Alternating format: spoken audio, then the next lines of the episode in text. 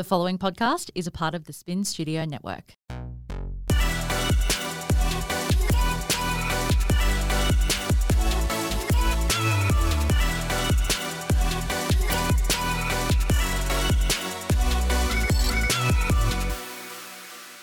You're tuning in to Flawed and Fabulous. I'm Ash, and I like to think we are all flawed, but we are also fucking fabulous. Welcome, welcome. Back by popular demand, our family therapist, Monique Harding, joins me on the potty today. Everybody knows how much I love Monique, so it was an absolute no brainer to get her back on to talk about one of my favorite topics relationships and connections. Monique is well on her way to establishing herself on Instagram as a relatable therapist with fun reels, thought provoking posts, and a genuine approach to create awareness on topics most shy away from. If you're not already following, do yourself a favor and jump onto Instagram and follow at underscore Monique Harding. The tag will also be in the show notes.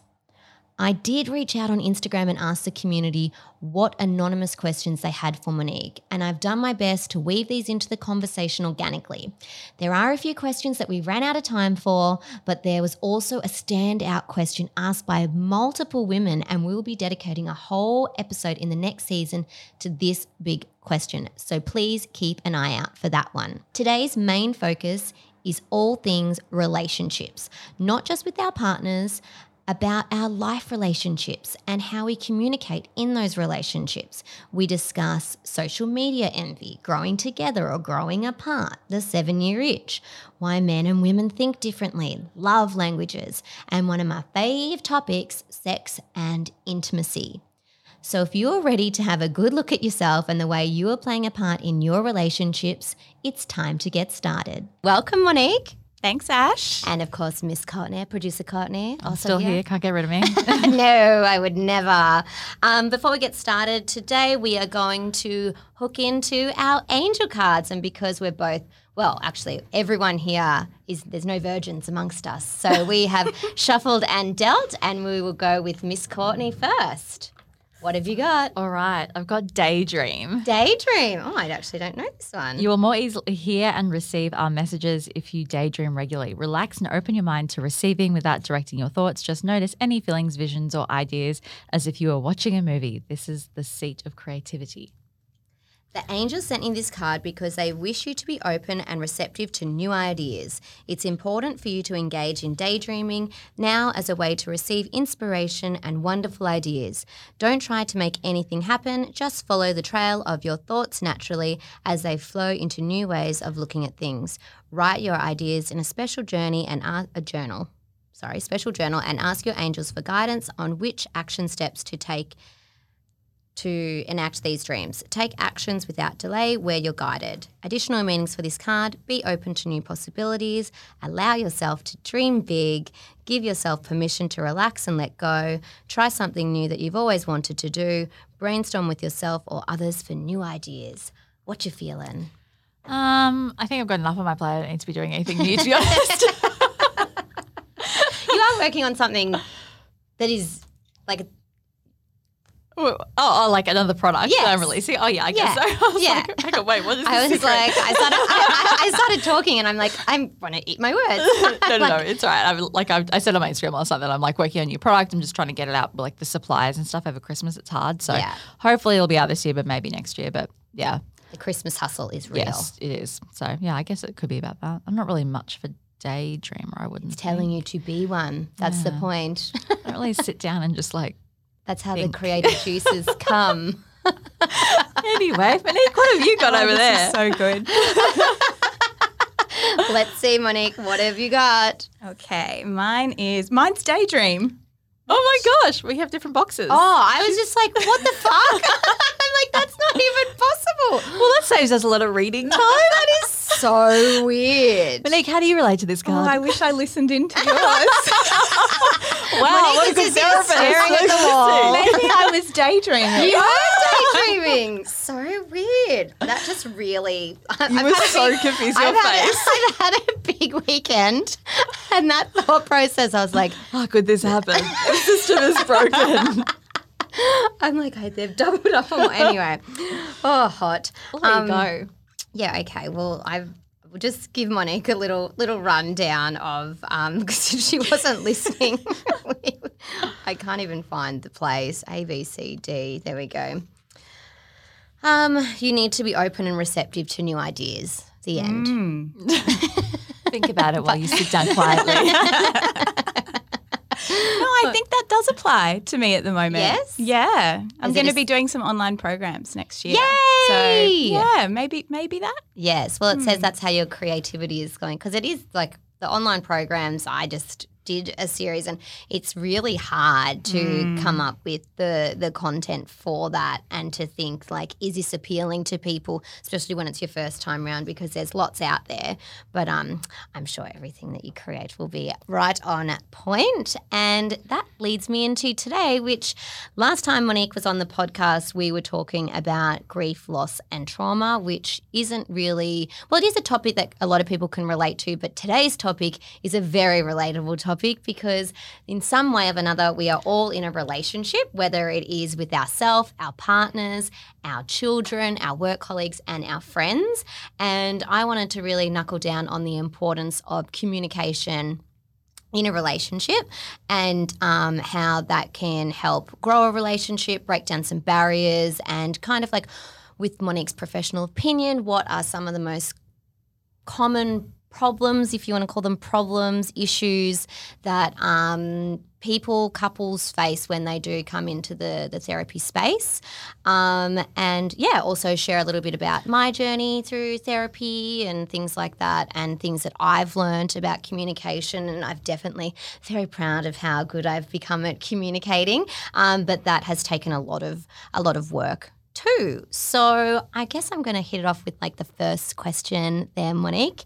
Um, is there like a common reason, standout reason that most couples come to counselling?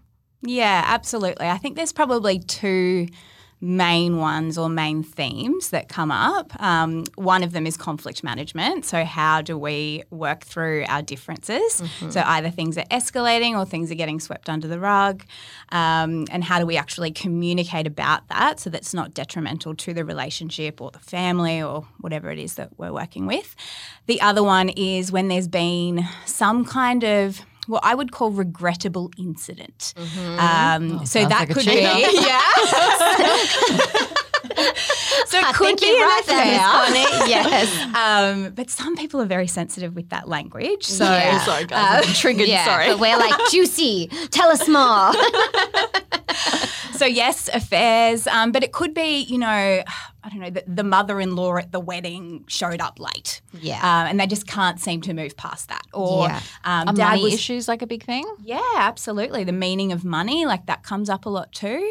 Um, yeah, but it's normally there's been like one critical event that they just keep fighting over and it comes up in every single conflict. So they're wanting to move through that. yeah.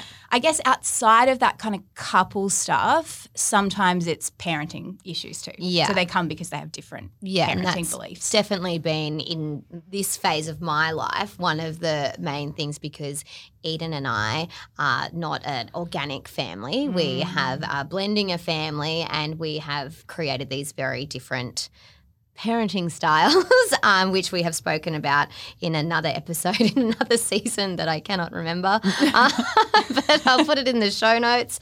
Um, but one of the other things when I just rattled off who those relationships could be with, and you kind of just flagged it with me then, is relationships with our parents. When you mentioned the mother-in-law, but also a lot of people have uh, in our in our age demographic issues communicating with their parents, and we've um, I heard think I heard you speak about it in the two open books podcasts about like not wanting to be like your parents and like you know swearing to to never do that but you don't actually communicate. I have trouble communicating with with my mum um definitely but um again working on it but, but it is tricky because they're also well courtney is in her the day-to-day life of her her parents but i don't really see my parents on a daily mm. basis. And then sometimes i'm like oh my god it's been a week and i haven't checked in on my mum and she's ill and i'm going to hell. And Yeah, and it's interesting because um, this is so common. This is probably one of the main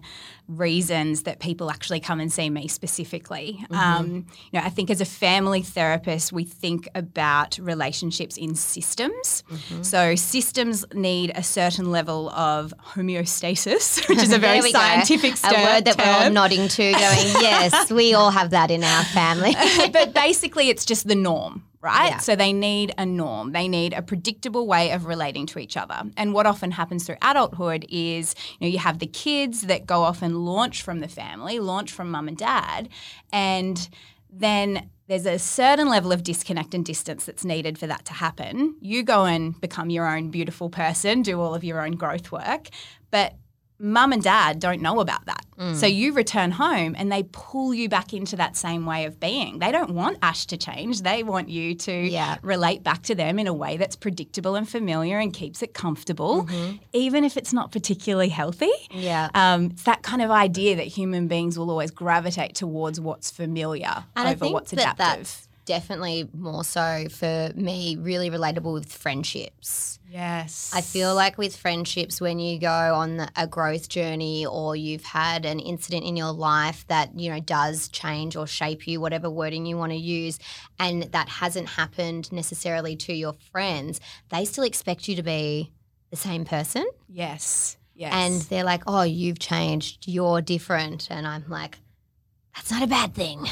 yeah. I, I obviously I had that exact same issue, but I kind of found it in the reverse. Not that they thought that I changed, that I was like, why aren't you changing to be like leveling up now that I'm growing? You know what I mean? I kind of found that that it was like around my friends that were still in that sort of negative space that I kind of found that hard to be like, okay, we'll take action like I did. And I became that kind of like mm.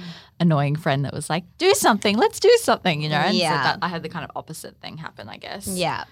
And that's a really, I think when you're having those feelings, when you're having those kind of thoughts, it's a really great opportunity to get curious with yourself and ask, well, what is it within me that's being triggered by either them not changing or by them staying the same? Yeah. Um, or by them them changing rather.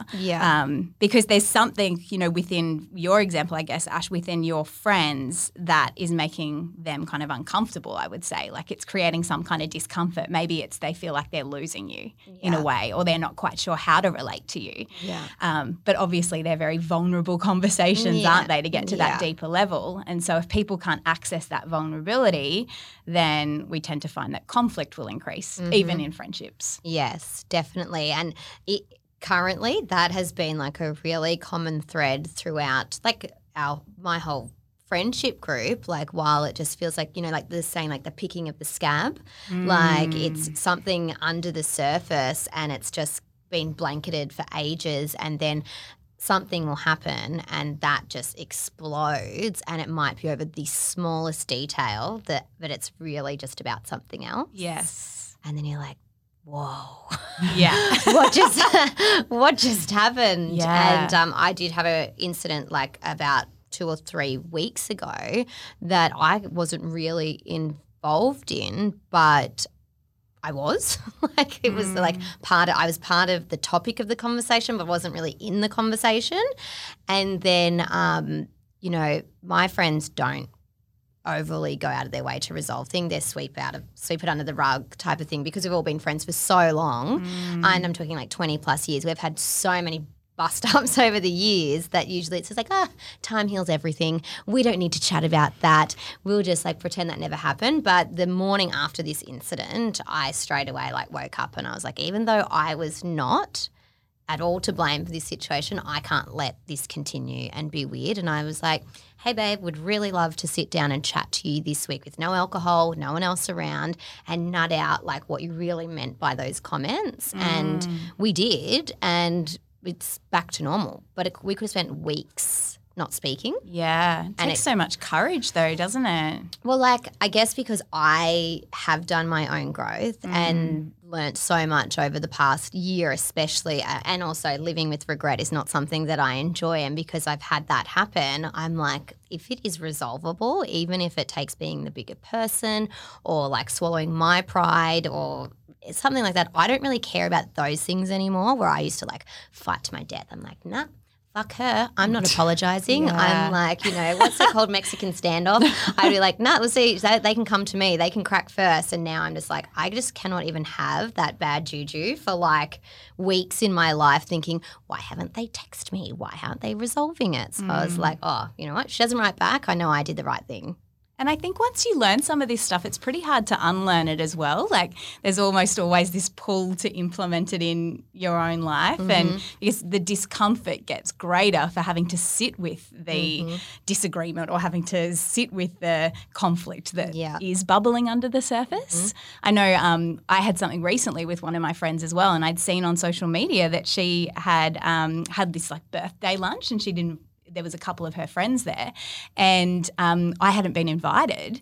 And I just assumed that she'd intentionally not invited me. Yeah. And so I ended up bringing it up with her, and it was so uncomfortable. I but bet. then she told me all about how she was bullied as a kid and how she was didn't want to. Um, we'd seen each other the night before with like family and kid stuff, so she thought it was too much in one weekend, and there was so many tears. But now, like it's we're so much closer now Oh. yeah, because of sharing that. Yeah, exactly. that's kind of exactly how like that conversation like played out. It was so uncomfortable for me to like say let's sit down and chat, but when we did, mm. it opened up like years of like Old wounds. old wounds, but just like just just things that had been like not dealt with, whether it was in past conversations or mm. that own person. And I'm so glad that you brought up social media because I when I like think sometimes like social media is like some of the thief of all joy and happiness sometimes for mm. someone that's in a really bad place. And they do see you know two or three girls out of the group out for lunch and they're out having a good time and they don't think they've excluded anyone but then there might be and my friendship group has like 20 girls in it. It's, a, it's a big group. So you can't always go out with 20 people for lunch and we all have our individual kind of closer well, closer groups within that but then sometimes you're like why wasn't I there? Or and that's you know social media shows you like in your pretty outfit and out having mm. fun and we love each other and look at this and that person's at home just like stewing, Yes. scrolling, hating, and you know go back 10, 10 years ago we didn't have that. Like we didn't have that social media of like documenting our whole amazing day. You'd kind of like bring it up in a conversation, maybe like a week later. I'd be like, we went out for lunch and no one really gives a shit. It was a week ago. But like at, mm. at the time, they're just like, oh my God, like why aren't I there? And as we get older and we have time with our families, like friendships are the ones that usually suffer a little bit and everyone's at different stages of their life. Some people you know their kids are turning 10 some people their kids are turning 2 some people haven't had children yet and they're just about to embark. They don't have a partner or they're engaged or they're seeing someone new which means that they're excited for that person and they we don't see them for like 6 months because they're spending all their time with that person mm. But yeah, it's just like g- girlfriends are like the best and the worst. like they can really sometimes drain the life out of you, but then they can then make you so incredibly happy. Like if you're trying to escape your partner, you're like, where my girls at? I need my girls. and then yeah, when your girls do something crazy, you're like, where's my man? I just want to cuddle. like take me away from them. But um, so in saying that, um, I tend to believe that social media can be really damaging to relationships, whether it's in a romantic relationship or a friendship. And is that something that people bring up to you in when they come and see you, that they see things on like social media and it's like triggering for them, or it's more about actual um, one-on-one interactions? No, it comes up a lot and in lots of different uh, contexts, I guess. Um, if there has been trust uh, ruptures in the intimate relationship, uh, that can come up in terms of what they're posting, the content, who they're friending on certain platforms. Um, I think from a friendship perspective as well, there's a more global issue at play here that it's it feels connecting, but it's kind of also disconnecting in a way because often, I guess, the trends that we're kind of seeing now in the psychological research are that people are connecting online, they're seeing people's faces, they're showing up in, say, stories, but then they're not picking up the phone. Mm-hmm. They're not sending the personalized text message. Mm-hmm. So you might feel like you're really connected with this friend, but then you look back through your text messages or your phone log and you haven't seen or spoken to them one on one for six months. Yeah, so true. So there's that kind of level as well that that comes into and it. And it's like people don't feel the need to check in because they've seen, so they think they know that you're good. Yes, and that yeah. what you've been up to because they've seen it. So what you said, they don't actually make that one-on-one connection mm. to send the text or make the phone call. Don't get me wrong, I don't really love phone calls. Mm. Like I would prefer someone to text me, and then if I am free for a call, like then I would prefer to have the chat because there's nothing worth it than, and especially being a mum, that if someone calls you at five fifteen, yes, you're like, do you understand what time this is? This is the worst hour of the day. That's the time down. I call all my friends because I'm on my way home from work. now I'm just thinking, wow. Whoops. I don't call Ash. It's all right. no, but it's like, uh, and it, it like it is one of those things that if you if you don't have children, that is the worst. My time. friends all have baby babies. Yeah. So like there's no like school. It's not like a time. No, that's but... actually worse. so if they're not if they're not answering you, don't take it personally. Oh no, I would never. It's like actually like the worst time. You have more of a window at probably like six thirty because then the the baby is like bath fed, and you're like, okay, I can like chill out. You're not like sausages are ready in a minute. Sit down. Trying to be like, yes, I'm good. How are you? And they're like, well, dinner. And you're like, oh my God. But yeah, I have one friend also that seriously calls me on their way home from work like three times a week. I'm like, I know you finish work at that time, but I don't. So please. And then I feel I feel rude. I feel rude having to say like, and I have addressed it because mm. I got to the point that I was like, I'm not screening your call but I am because it's not a good time. Yeah. And then I'm like, so I'm like, do morning chats. If you're driving to work in the morning, call me then because I've been up for like three hours and that's like the perfect time. But that that different finishing time of work and yeah, again, communication. It did take like probably like 90 missed phone calls for me to then say, you know what, it's not a good time. 90. wow. I'm such a good communicator. I've come such a long way. This wasn't, this wasn't this wasn't this year. This wasn't this year. It was like when my kids were actually like younger, and like now I'm like, make your own dinner. you don't need to eat. You've had enough. but um, yeah, so I want to go back more to because um, like friendships are a huge part of our relationships, but um, a lot of like my listeners um, are in like r- romantic relationships, mm-hmm. and um, it's actually been surprising me this year when I've kind of gotten more into my conversation skills of like trying to like you know be more active listening into conversations and asking more questions and you know repeating back to them. And it's actually been blowing my mind like how many of my friends have mentioned that they don't talk to their partner about this.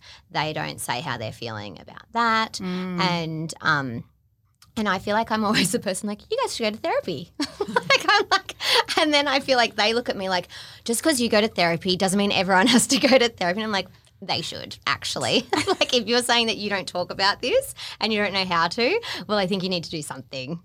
Yeah, I think for the majority of relationships, even little top up sessions can be really, really helpful.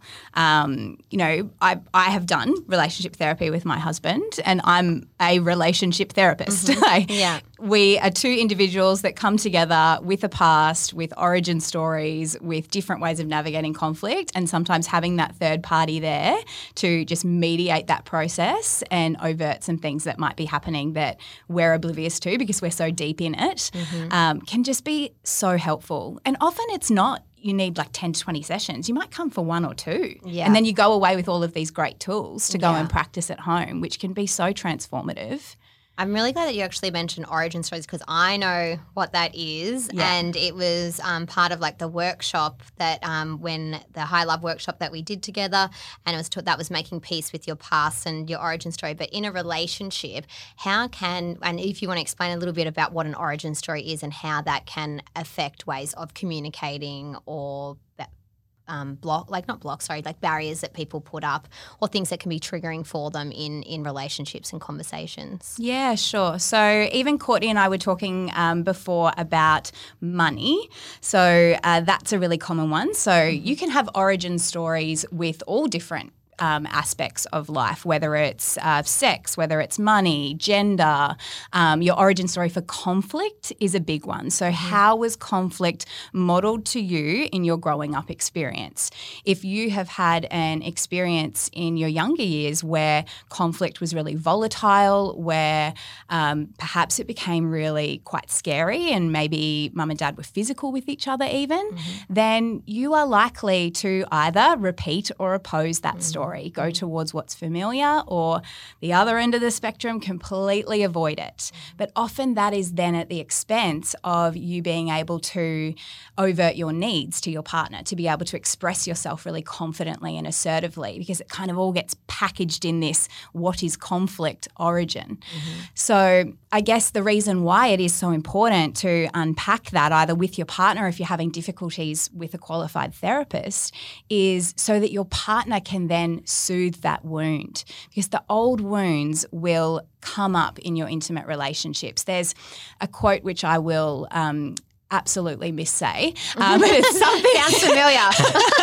it's something along the lines of your marriage is a continuation of your childhood and Okay. is designed to repair those old wounds. So, an opportunity for you to repair those wounds. Right. So, an example of that might be dad was never around, for example. So, there might be an abandonment wound there. And so, if then the partner is, say, leaving in conflict um, or is maybe pushing the other person to turn away, so is saying things along the lines of, well, just get out, or you're going to leave me anyway, or it's starting to get really quite mm-hmm. nasty, then if your partner is aware of that, they can turn towards you and say, we're not back there. I'm here with you. You're safe here. I love you. I'm not going anywhere. And that's just like, Yeah, it sounds I like a goosebumps yeah, it's and it sounds it. like a dream, but I don't know anyone that's ever said that.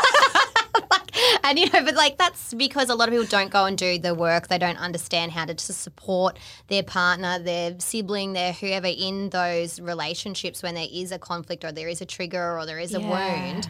Um, it, that is not common for people to know how to support or navigate a conversation to to work through that. And that's why I guess when I do say like you should go to therapy because like you get these little golden nuggets of explaining, you know, well, this is how you work through it if you want to work through that. And that's the thing. Like sometimes I'm like, like, oh, that's expensive. And I'm like, see those new pair of shoes that you have on? Like, how much were they? Like, you know, you can't. I'm not. I know I was pointing at you then, Courtney, but I wasn't actually. Do, I wasn't actually. For therapy, thanks, Ash. I wasn't actually directing that at you. You were just like my visual prop. you looked at me like, um, I'm I'm good. I haven't bought these shoes. What is she saying? but yeah, and it, it is it is difficult to know, and I feel like you know the men are from Mars, women are from Venus, the opposites attract, the yin and the yang, like all these things are often said, and I guess like I've said it too, and Eden and I, obviously, you know how different we are as people. Um, majority of the time we work really well together being that we have two very different personalities but it's taken a long time to understand um, those two different personalities and how we can actually work in like a family unit with communication because like Eden's pretty forgetful. Monique knows that well. Doesn't remember the tools he was taught. Is that the tools, the conversation, the time he's supposed to be there. There's a lot of forgetting. He's getting better, and then he just has a little slip, and I'm like, we're going back. he's great at repair though. Yes, he he's is. very accountable when he yes, forgets. yes, yeah. So, but yeah, I guess it's that. Do do do are women actually good listeners? Because I know that we all very much so claim to be, but I've mm. watched a lot of my friends in um, arguments with each other or with their partners. There's a lot of talking over. Yes, yes, yeah. And that's it's such a hard question to answer because it's kind of a broad. yes and a no. Yeah. So women and men process language differently. So if you took a brain scan of a man and a woman and you put them next to each other and you looked at how what areas of their brain were firing when they're listening, it's different. Uh, women are also more uh, eager to listen than men. So I think that has something to do with it too, you know, our intention. Um, I guess clinically, what I've observed is men are very skilled at problem solving. So, say you come in and you say, I'm not feeling like we're doing the housework equally, you might be able to talk about that for an hour. This is how it makes me feel. This is what it reminds me of. can. this is what I've seen in the past. This is what's coming up in my body. And Eden might be sitting there like, gosh, like I've Wrap got 10 solutions here for it. But then you would walk away just feeling really invalidated if he Yeah. lumped a solution on you. Um, and look, that comes up constantly in couples. That tends to be the common pattern that the woman comes to them with a problem and then a solution is kind of offered straight away. Uh, so, a really easy way then to combat that is to set up the conversation with what you're needing from them. You know, if I was asking that to my husband, I'd come home and say, Hey, I just need you to listen to me for now. I just need to vent to you. I don't need ideas. I've got that. I just need you to hear me out. Yeah. Whereas otherwise, straight away, why don't you just do this or I'm this or speaking. this? I am speaking. it's pretty much the equivalent of someone coming to see me saying that they have been feeling low for the last 12 months and me just saying, just be happy. yeah, No, totally. Very invalidating. yeah.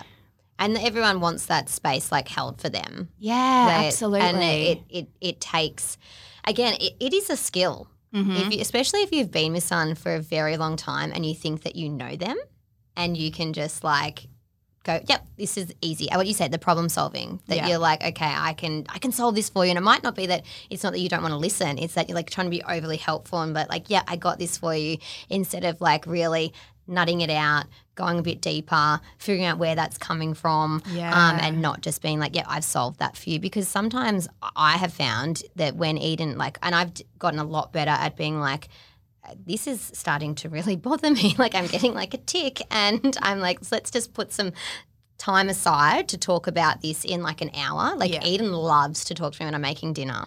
Yeah. I'm like, I'm fucking Okay. making dinner. I don't know what what you're talking about. I'm trying to cook. Like, just let me Mm. do this now. And then you know what? When we're eating the dinner, we can chat. How about we do that? Hold that thought. Hold that thought. And he's like, it's not that hard. I'm like, you're sitting on the couch on your phone watching TV, yelling at me across the room and wanting me to like engage with you while I'm walking back to the bench, back to the cooktop. I'm like, 15 minutes. We'll, we'll reconnect in 15 minutes. But it's sometimes he will think that it's just like a light conversation. But I'm like, you're trying to tell me like specific details about the week that I need to pay mm. attention to, or this is bothering you, or the kids said this today. And we obviously get a lot of weird conversations in our house given our circumstances. I'm like, I need like not like the three words, I need like the actual scenario so I understand where that information came from and how we should do it. He is, again, getting a lot better. yeah. But it is that thing that sometimes like men just don't. Not that every situation is like severe, but like or serious, but we, there is like key parts of it sometimes that they just don't mention. Hmm. they just don't mention, and you're like, and then they'll bring it up like three weeks later, and you're like, yeah, I was talking to you about that. I'm like, you didn't say that part. like, And it's hard to know, like, you know, that whole men are from Mars, women Mm-hmm. are from Venus kind of theory, um, the famous book by John Gray. Like, he talks in, a lot more now about kind of masculine and feminine energies Mm-hmm. than he does so much about male and female as a gender. Mm-hmm. However, there is something to that, isn't there, around like how we're actually wired and whether that's, you know, wiring that's occurred in our experience and our environment or it's innate within us and we're born with it.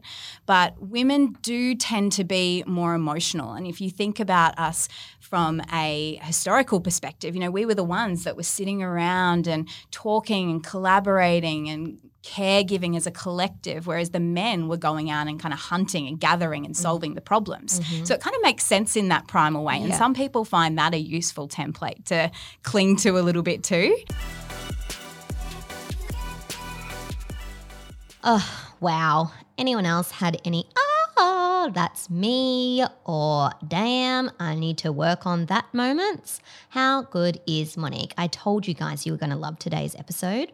And if you are enjoying the podcast, please pause for a moment to take a screenshot of the episode thumbnail, share it on your Insta stories, and of course, tag me with Love Ash and Flawed and Fabulous underscore podcast. Your comments and sharing make my heart go boom and it gets the potty out to more people. Let's get back to the potty.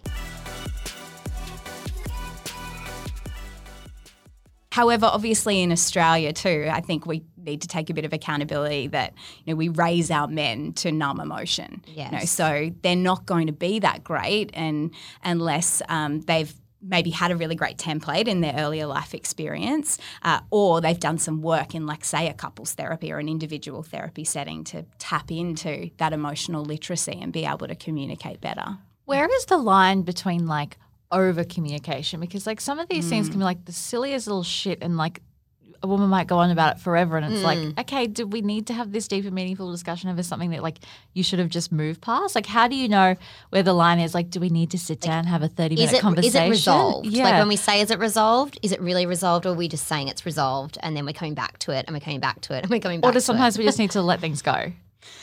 do you know what I mean? I think it depends on how much reactivity it's stirring within Yeah. you, right? Like, how able are you to separate the emotion and the thought? Um, or are you constantly being triggered back into that emotion every time something's coming up? Um, you know, because most of this, like, couples therapy sort of or relationship stuff you could practice outside you know you could pull your friend aside and sit down and have these kind of conversations but if it is a recurring theme coming up then and you're struggling to move through it and say your friend is presenting like they're fine then sometimes it's helpful to turn that mirror around at yourself and Yeah. maybe you explore that a little bit more as Because I feel like with some things that are triggers, so say like you've been cheated on in the past or mm-hmm, whatever, Yes. no matter what your partner kind of does, there's always going to be some sort of, I haven't, so I'm not sure, but I'm assuming like with my friends and stuff, there are going to be little things that he does that are just normal things that guys do, like, oh, he left his phone at home. He's not cheating. He just forgot his phone He's or he forgot to text or mm. whatever. And there are things that like, no matter what he does, you're still going to have those triggers. How do you know where the line is between like, you're trying to get him to work better with you or you need to work on your own shit? I think that's a couple specific uh, dilemma, isn't it? It's a couple specific thing that needs to be worked out because everybody's going to have that slightly different line. You know, some, um, let's s- say we're talking about a male and female relationship here, um, and perhaps the female, because we're all you know, women sitting here, sorry, Aaron. Um, He is in touch with his feminine Yeah. side. let's say the woman's been cheated on. And so, yeah, that's such a great point, Courtney. Like, how uh, much then is it the partner's responsibility to soothe that wound, and how much is it actually her responsibility to explore that, to process that, to heal that kind of within herself? I think there's it's a bit of a grey area and look i see a lot of couples where the male's you know really happy to if um, is happy to offer those kind of secure statements like i said before. But then often what i find is it gets to a point where maybe we've been working on it for a couple of months and then he might get like really fatigued with it. Yeah. and that's Yeah. when you know okay well the balance is a bit off. Maybe she's not taking enough accountability um, for that being in her past. Um, and what that looks like i guess is different to everybody whether that means then that she's just overting or acknowledging that the trigger's coming up and we find some language around that or whether then it's time for her to kind of have a, a few of her own individual sessions to process that Because I feel like that happens in like a lot of relationships, even with like fights with your friends. Mm-hmm. It's like you're bringing your own baggage into things Yes. that like sometimes it's like you need to sort out your Yeah. own stuff before you start blaming everybody else for the fight that you're in. You know what I mean? Totally. It can be really like deflective of what's going on at home. Yeah. And then you like are making like big problems within your friendship because you're not voicing those Yeah. problems at home. And then the smallest things can set you off in other relationships because you just, I don't know what the term is, but you just like need a little release, I guess. And, Or like, yeah, that's just how you react. yeah you're like projecting it Projecting onto other areas That's a better word. um, and what's like I like Horn and I had been together for a long time, Mm. um, and we had definitely gone through our like ups and downs of waves of good times, bad times, times where I was packing his bags, times where he's unpacking his bags.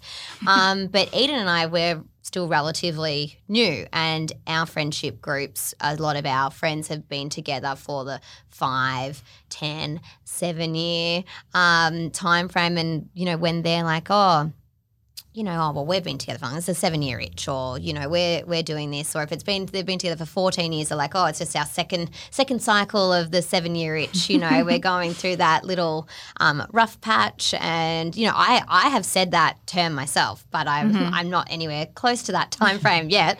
It's my Um, seven month itch. yeah. but um, is that is that a real thing? I hate this term. Okay, good. I, I want some insight on it because I feel like it is it a cop out? It's just so outdated. Right. It's based on history of when people would be together for a certain period of time. They would couple, they'd get married, they'd raise children, the children would kind of go off to school. Mm-hmm. So there's there's there's some truth in it in terms of yes, there are predictable, difficult points in a couple life cycle.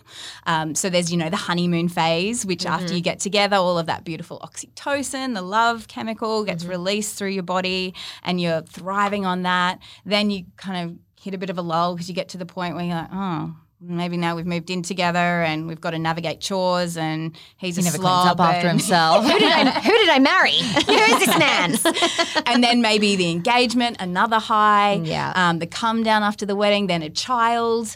Um, so people will typically present at the point after having children. Um, Yeah, then- understandably. Yeah, difficult going from two to three. Yeah. Um, then children going to school, that's another navigation point because I guess from a family systems perspective, that's then the couple have a bit more space to be able to look towards each other now that kids are at school and they're not so focused on the children. They're a bit more, slightly more independent. Um, big spike around adolescence.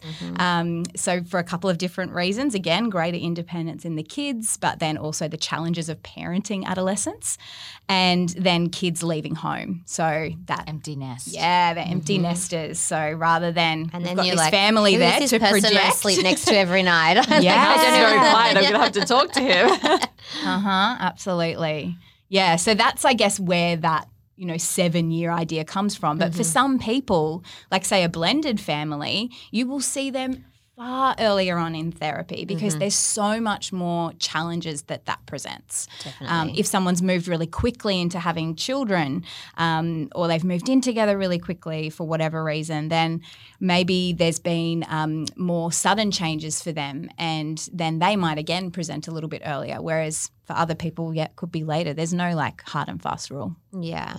And do you think that when people when couples have been together for a period of time and people can go on um, and look, I know that they get the midlife crisis term and let's be real, some of us are getting close to that that age bracket.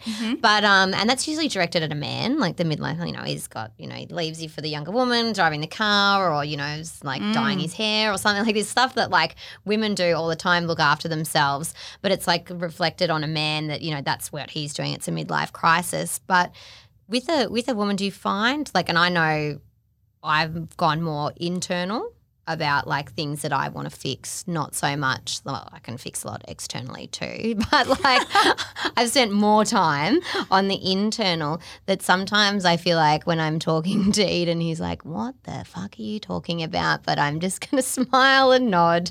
And like sometimes he is super interested in what I'm talking about, but sometimes I'm like gone like way too far. That, you know, do you find that some couples can grow together, but some might actually just grow apart?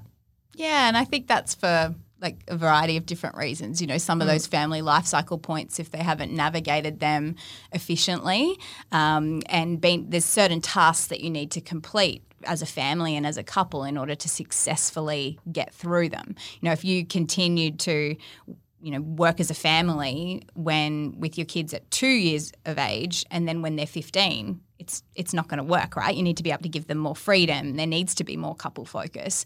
So if you've stumbled along those points and it's been a bit rocky and you haven't grown through that together then yeah, your, your outcomes aren't typically as good.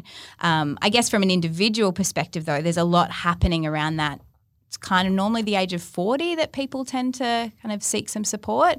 You know, you've lived half of your life on this earth, mm. roughly. Yeah. Uh, so you start to ask all of those questions around, well, who do I want to be? What kind of legacy do I want to leave? How's my health?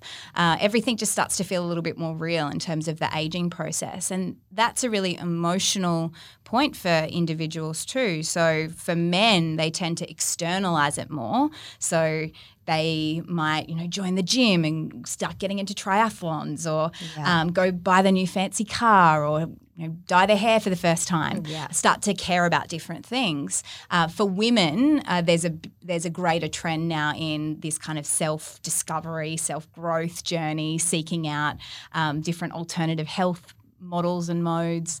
Um, so and perhaps that has something to do with women's ability to tap into the emotions slightly better. And in your sessions with with couples when they're at this this phase of life, like whether they're uh, blending a family or they've been together for a long period of time, do you feel that communication is one of the biggest things that most of them need to work on, or? I think often it's communication within conflict. Mm-hmm. So, um, but I guess, and this is one of the biggest myths about couples work is people expect to come in and talk about all of their problem areas. And there's certainly an aspect to that if there's been those regrettable incidents we were talking about before. There's a need to go back and process them effectively. However, uh, when if there's a if we've done that piece of the work, then it moves to more positive needs. So it's like, well, what is your meaning of money? What do you want your money story to be within your family? When do you feel most connected to your partner? And you're sharing those kind of really intimate, raw, vulnerable conversations.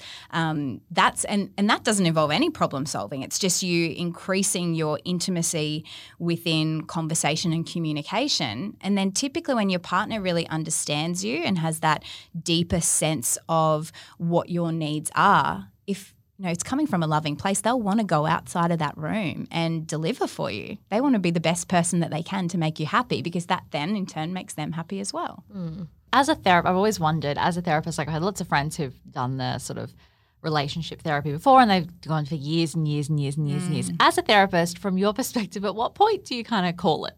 Can you call it? Like in terms of this isn't working. Yeah. like, yeah. Go your separate ways. Look, there's a lot of therapists who, yeah, are, are very um, upfront in that respect. Um, I'm probably maybe a little bit more subtle in that way in terms of trying to get them to think through um, okay well like you know uh, how invested are you in this process? So often i think that's when uh, it's not working for people because one person still has their foot out the door and say the other person's like a 10 in terms of how much energy i want to put into it. Um, of course, yeah, there's those cases where people come in and you can see that they're not getting through the conflict. And so then I'd be having conversations with them around, you know, how are you finding this process? You know, just trying to get them, I guess, to come to the conclusion yeah. of, hey, we're we're just not really getting on the same page. Imagine so maybe hard it would be resistance. not to say something. But you do form those opinions as a therapist. Like, I don't think this is going to. I think it would be hard to. not to. yeah, like it's just like if your friend's telling you something about their relationship, and you just so desperately want to be like, mm. "Hello, it's not working. Yeah. like, do something." Um, but obviously, being a professional, you can't do that, and being a good friend, we don't usually do it either. Well, because sometimes therapy ends up being like you have one-on-one sessions. Yes, even for yeah. the couple stuff. Yeah, and so because some people aren't open in yeah. front of their partner, mm-hmm. so they're sitting in this room. And usually, I would. Well, I'm. I'm going to not say usually. I'll retract that. I would say that the man usually. I said it again. holds back. From my opinion, big, in saying something, but if you get them alone, they can talk for that, you know, hour yeah. about how they're feeling. But when you're in a couple or a group situation talking, there's always one dominant person. That's what I needed mm. to say. Mm. There is always a dominant person in the relationship, whether it's male or female, that someone is going to do more talking and more spotlight hogging. It's usually the person that initiates the yes. therapy, right? Yeah, yeah, they're normally more motivated to, well, you'd think that they're more motivated to change. It's often that they're more motivated for the other person to change. Yeah. Well, yeah, we must get a validation. They're, of that. they're Like after he does validation. this, and yeah, like it's not my fault. They fault. want you to say Yeah. you're right. They need to change. I'm, I'm on your team. I've been there. I, that's, how I, that's how I thought therapy went in the beginning. I'm like, I just need someone outside of my direct group to tell me that I'm right. Until Eden that she's wrong. and then over time, I realized I'm like, that's not what it is. That is not what it is. I think when you've been doing this for a while as as well, though, you um, like you just he learn to appreciate the uniqueness of every couple's relationship. Like, because I'm obviously coming in with, mm, you know, as a human being with my own ideas um, of what is acceptable in relationship, what's not acceptable, and so um, you know you get a lot of training of that over the years around how to separate yourself from the people sitting in front of you, particularly when you're working with things like culture. Um, you know that can show up a lot in terms of well, who's the more dominant spokesperson there, and you know for if, if I wasn't differentiated enough, I could be really pulled into that, couldn't I? In terms of advocating for, let's say, the woman, um, saying, you know, he's um, he's he's abusive towards you, or da da da. But that's my own lens. Like Yeah. that's not their lens in there. That might be an acceptable way, and if it's kind of good enough for the relationship, then Yeah. um, sometimes that is what's healthy for them. Yeah. Yeah. And I guess like a, I don't find this an icky topic at all, but like a lot of my friends were like squirming. I don't get into like the juicy details or anything, but I feel like sex is something that is super important in a Mhm. relationship, yet it's not really ever discussed Mm. about especially when you have been together for a while. Yeah. and then the the things that you're talking about the endorphins the highs and the lows that you know i have friends who are like because they're like i haven't had sex for like in a relationship not and they're like for like six months. Hmm and i'm like pardon? I'm like i'm like that seems long. Mm. that seems like a long time but they're just like oh you know we're busy we do this and we're tired by the time we get to bed. And i, I look i've i've had a dry spell in a relationship but not to like that length Yeah. because usually one of us whether it's horn or it was eden has like instigated sexual activity or like said you know what's going on Mm. um, and sometimes it's actually like my girlfriend's like, oh, well, I want it, but like he's just not interested. And I'm like, well, have you have you tried to instigate it yourself? Yeah. Or are you like talking about? it? And they're like, oh no, I've brought it up like a year ago, and you know it wasn't really a Mm. didn't really go down that well, or nothing changed. So you know that's just our relationship, and that's the way it is. And I'm like, is is that a common thing that when people are coming in that their sexual needs are not being fulfilled, they're not being open about like wanting more, wanting Mm. less. It's Like- very rare, I think, that I would see a couple in my setting and field of work where um, they're both reporting high satisfaction in terms Yeah. of sex and intimacy. Yeah. And I think that's for a few reasons. You know, I, I always ask about it in the initial session, and you can watch the, response. squirm. Um, but then I follow that question up with how often do you talk about sex? And often then they're like, well, never. So, you know, you find out, well, we, we haven't had sex in six months, but then also we have never had a conversation about our expectations around it, what we like, what we're into, um, you know, how comfortable we are even talking about it, Yeah. talking about the process of talking about it. And I think from a cultural perspective, it's such a taboo subject. You know, so is. we either my talk about like, it- legit just like squirm. Cringe, like yeah. if I even make like a sexual joke, and they're like, "Why are you sharing that? Like, be quiet." And I'm like, "Well." like, It's so sex. interesting. like it's Yeah. how we all got here. Yeah. Like it's it did like I'm just, but I'm also not shy. So like I get that some people are Courtney's like a little bit rosy. I don't have any problem. I'm joking. I'm joking. Um, but yeah, it's it doesn't it. It's just not something that ever flags to me as an issue. And like, I would mm. make a joke to Eden and be like, you know, like you look a little bit sad in the pants. Like, I just like, this is her mature route, apparently. Gosh, She's so imagine evolved. Eden listening to this. no, which he's not, but like it's just a joke. Like it, that we more have like a playful approach Yes. to it Yeah. because that's also our personalities. That sex is quite playful and it like Yeah. you know it can be intimate, but more like nine out of ten times it's like a playful like we're making jokes with each other and that's our personality and that's how we interact with each other. But then my my friends that have been together for for long periods like of time, they're just not. It's not even a joke. Like Yeah. there's no playfulness. They just it's not even a conversation. Yeah, I think people really struggle to navigate this area. It's a tough one. You know, we either talk about it really crudely, um, like a teenager, Yeah, or That really sounds like you. clinically, I am capable of that too. or it becomes this super clinical thing like Yeah. intimacy. Yeah, Um, whereas Totally. intimacy isn't just sex; it's Yeah. so many other areas. And you know, if you think about what you've been modeled again, origin stories of sex. What did you see growing up? Like it's very Hopefully rare. not a lot. Well, of your parents. Yeah. in movies or on Yeah. TV. Yeah. Um, you don't see people even talking during sex. It's like this hugely like fireworks, Yeah. crazy physical thing, which for most couples, your everyday sex doesn't look like that. No, So I think the people like it's like yourself, hiding Ash, in the bathroom before the kids come back. You've got like five minutes spare. break the taboo, make your friends uncomfortable, Yeah. keep cracking your jokes. It's funny you mentioned like watching film because like I think the first what's the one that stayed with me the first sexual experience I saw in a movie was like Jenny and Forrest in Forrest Gump and we were watching like a family movie. Oh, and it was the weirdest like sex.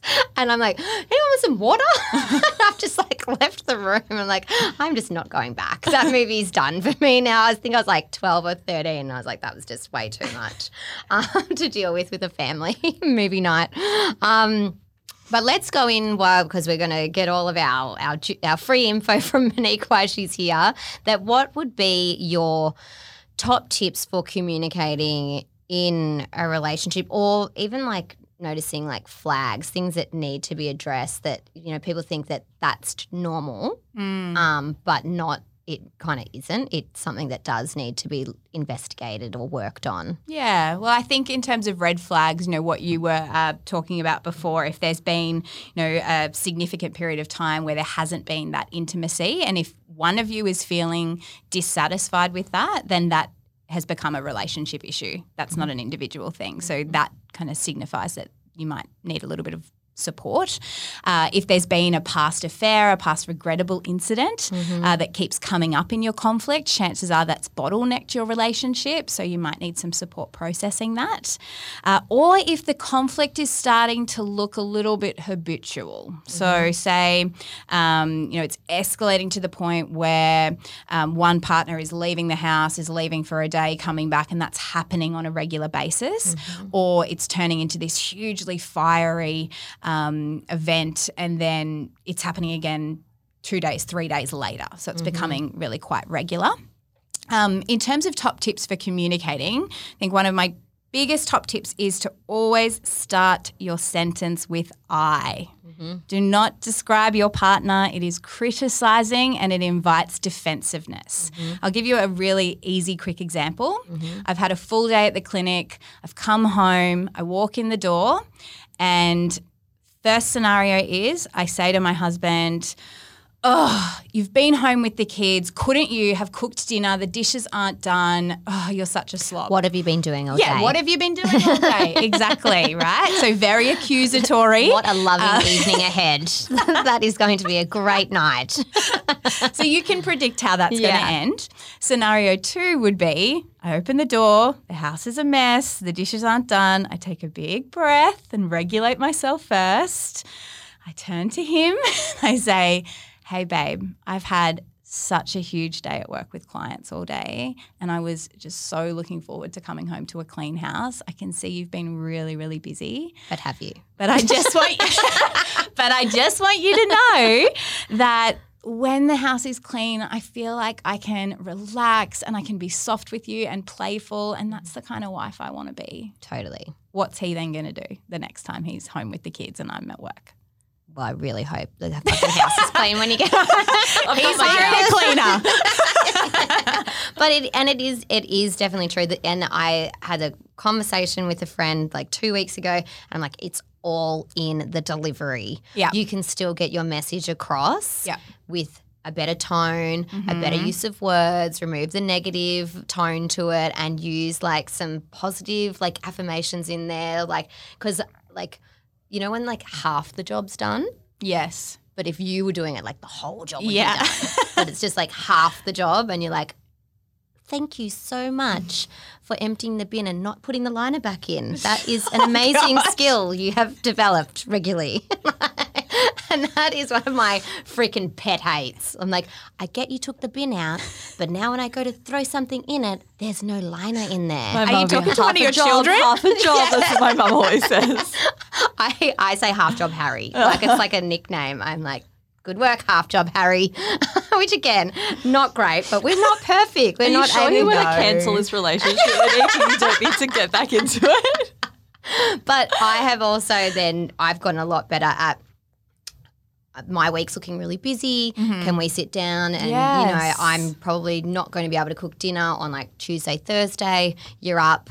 Yep. And that- Communicating your needs, that's so important. And we don't do it particularly well as women. No. We tend to self sacrifice in order to please other people. Yeah. Um, more common in women than men. I think, I don't know why. Maternal, I don't, something, there's something in it. But Yeah. um, women do tend to self sacrifice and really struggle when this idea of even, you know, asserting your needs and bringing that up um, is put forward. Like, a lot of people get really comfortable at the uncomfortable at the idea of asking somebody for Yeah. some for something. And do you find that the self sacrifice comes quite easily? We do that, but then we're also we're the first to like throw it in someone's face. Yeah, it builds resent, doesn't it? And Yeah. you're not even resentful to them just after that. You're then resentful to yourself. Yeah. Like so it's kind of this double resent and everybody is No one benefits. yeah, no one that. benefits. Exactly.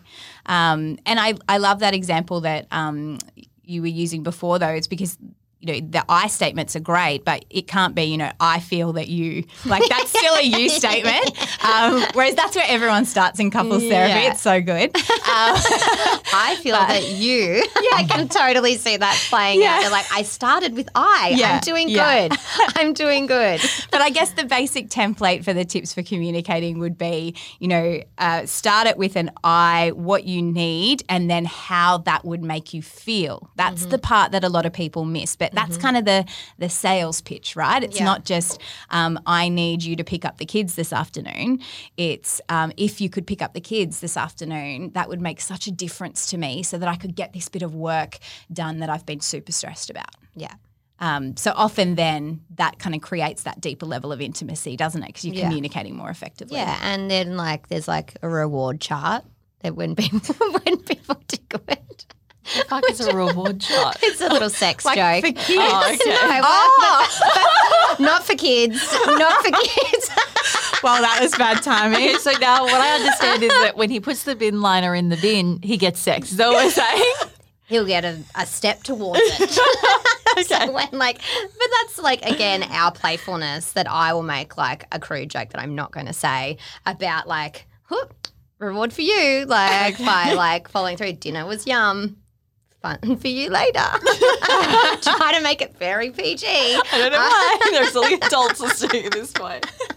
Oh, and then just to close, what would your one bit of advice be from reflecting on the conversation that we've had? That if someone's sitting listening to this podcast on possibly feeling resentment towards their partner or resentment to themselves about how they're feeling, whether it's through not communicating mm-hmm. needs, sexual desires, um, mm-hmm. even if it's just like quality time you mm. know? Like a lot of a lot of people don't go out for date nights anymore because like you got to get a babysitter and it, it's hard and this and that. But mm. if anyone is listening and they're having that little niggle about like wanting to work towards repairing their communication skills relationship what what advice do you have Can I give three little Yes. pearls of wisdom? Would that More the okay? okay, so I think the first one would be that you can't control others' uh, actions, but mm-hmm. you can control your reaction to them. Mm-hmm. So focusing in on that. So even if the other person is becoming increasingly frustrating to you, do some work on yourself if they're mm-hmm. not quite ready to do that together as a collaborative thing. Uh, the second one would be something that I thought about after you were talking around the cooking of dinner is to ask your partner for permission when you want to have these conversations. Don't just assume that they're ready to have this deep and meaningful Totally. Processing conversation when you are, because often that's not the case. And some people, if they're slower at processing, they need a bit of time, a bit of prep time to actually mm-hmm. get in the headspace to listen. At Apple, sorry, just to cut in, they call it something, I can't remember what it is, but for the employees, when they have like colleagues want to give feedback to each other, they have a process whereby they have to say, Are you open to receive feedback right now? Yeah. And then if they're not, they have to then book in a time to say when they're open. They call it something, but it's a whole process with Apple where you have to like ah. specifically And before you say the game. anything, you say like, Hey, are you open to receiving, you know, information right now or feedback? And then they'll say, Oh, you know, I'm busy. Depends. Is it constructive or is it like usually, usually it means it's not constructive, but yeah, it's like Oh. a process to like check that they're okay to receive it first. So I guess it's a similar kind of thing, like you know, setting those ground rules Yeah, by you being like during dinner is not the time. Yeah. Yeah, I'm not permission. open to Yeah. receive feedback. Usually, if it is a detailed conversation or a heavy topic or something like that, it's nice just to for both of you to be like sitting there and listening, Yes, not like multitasking. absolutely. Yeah, drunk, and that's you another one. Yeah, or attune- drunk. Do, no, do not. Alcohol is not an option for a meaningful conversation. you attune to people through facial expression too. Mm-hmm. Um, so I think face to face, you know, being able to watch their eyes, watch how they're responding. Like communication isn't all verbal. Like Mm-hmm. so, that's a really important aspect of these kind of more vulnerable conversations. And the other one would just be a tip of how to try and bring up some of these things Mm-hmm. because if you brought them up specific to your relationship, that might feel a little bit too confronting for some of the people listening right now. So a really good strategy then would be to say something like, "Hey, I listened to this podcast and they were talking about how important it is to talk about sex." What do you think about that? you know, Yeah, using that kind of you should other. listen to this podcast. I found. Okay. Again, you statement, Ash. I, I found I found a lovely podcast for you to listen to. halfway, halfway, halfway, Harry. She's getting there, I'm Courtney. getting there. It's a work in progress. Remember, not perfect. But um, and again, uh, love language. I can't talk about love languages enough. I think that for such a, a small little like fun quiz that you can do by yourself or with your partner, it's like a complete game changer for people that have you know starting out in a new relationship, been together for a long time, and they don't know. It's a little quiz. We'll put it in the show notes if you want to hear more about it. I'm pretty sure it was in season one, episode three.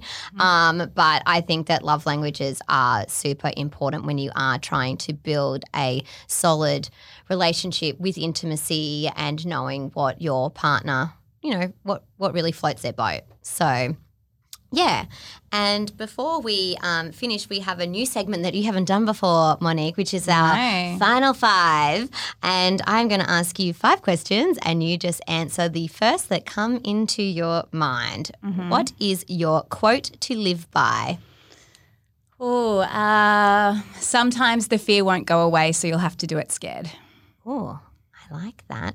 What is the best advice you have received? Oh, gosh, that's a tough one. It would probably be something. Yeah, I don't know. What happened in your marriage counselling when you went? It's such a tough one, isn't it? Because I feel like we've been talking about so much relational stuff. Yeah. It would be pr- probably something around that in every relationship there's a one, there's a two, and a three. So there's this idea that there's two individuals that are coming together and the relationship happens between them rather mm-hmm. than it being the two individuals. Okay. Yeah. Yep, I get it. Yeah, does that yeah. kind of make yeah, sense? Yeah, yeah, Like it's like there's three sides to every story. Yeah, so sometimes a- the issues in the relationship are actually that individuals aren't taking enough time for themselves. And I know I've certainly felt that within my own intimate relationships in the past. Yeah. Yeah. No, I like that. Um, your core value, Integrity. integrity. See, easy. Boom. um, if you had one last meal, what would it be? Like hot bread with butter. Oh, yum. Just a fresh sourdough with butter and salt is pretty damn good. So basic, but yeah, that It's the yeah. first thing. Remember after I did my detox Yes, and I went like, on Courtney's "Oh." Girls Weekend, I'm like, I'm just having a piece of bread with some butter on Yeah, it. It's amazing. That really like doughy. yeah, yeah, yum. and um, your fave beverageino. Oh, tough between a prosecco and a espresso martini. Oh, yes, good girl. I'm glad it was alcohol. Um, so, I mean, coffee, water, well, coffee water. in an espresso, so it's totally fine. and for all those listening at home, where can we find you, Monique? Yeah, so you can find me on Instagram at underscore Monique Harding or my website www.ritualcounselling.com.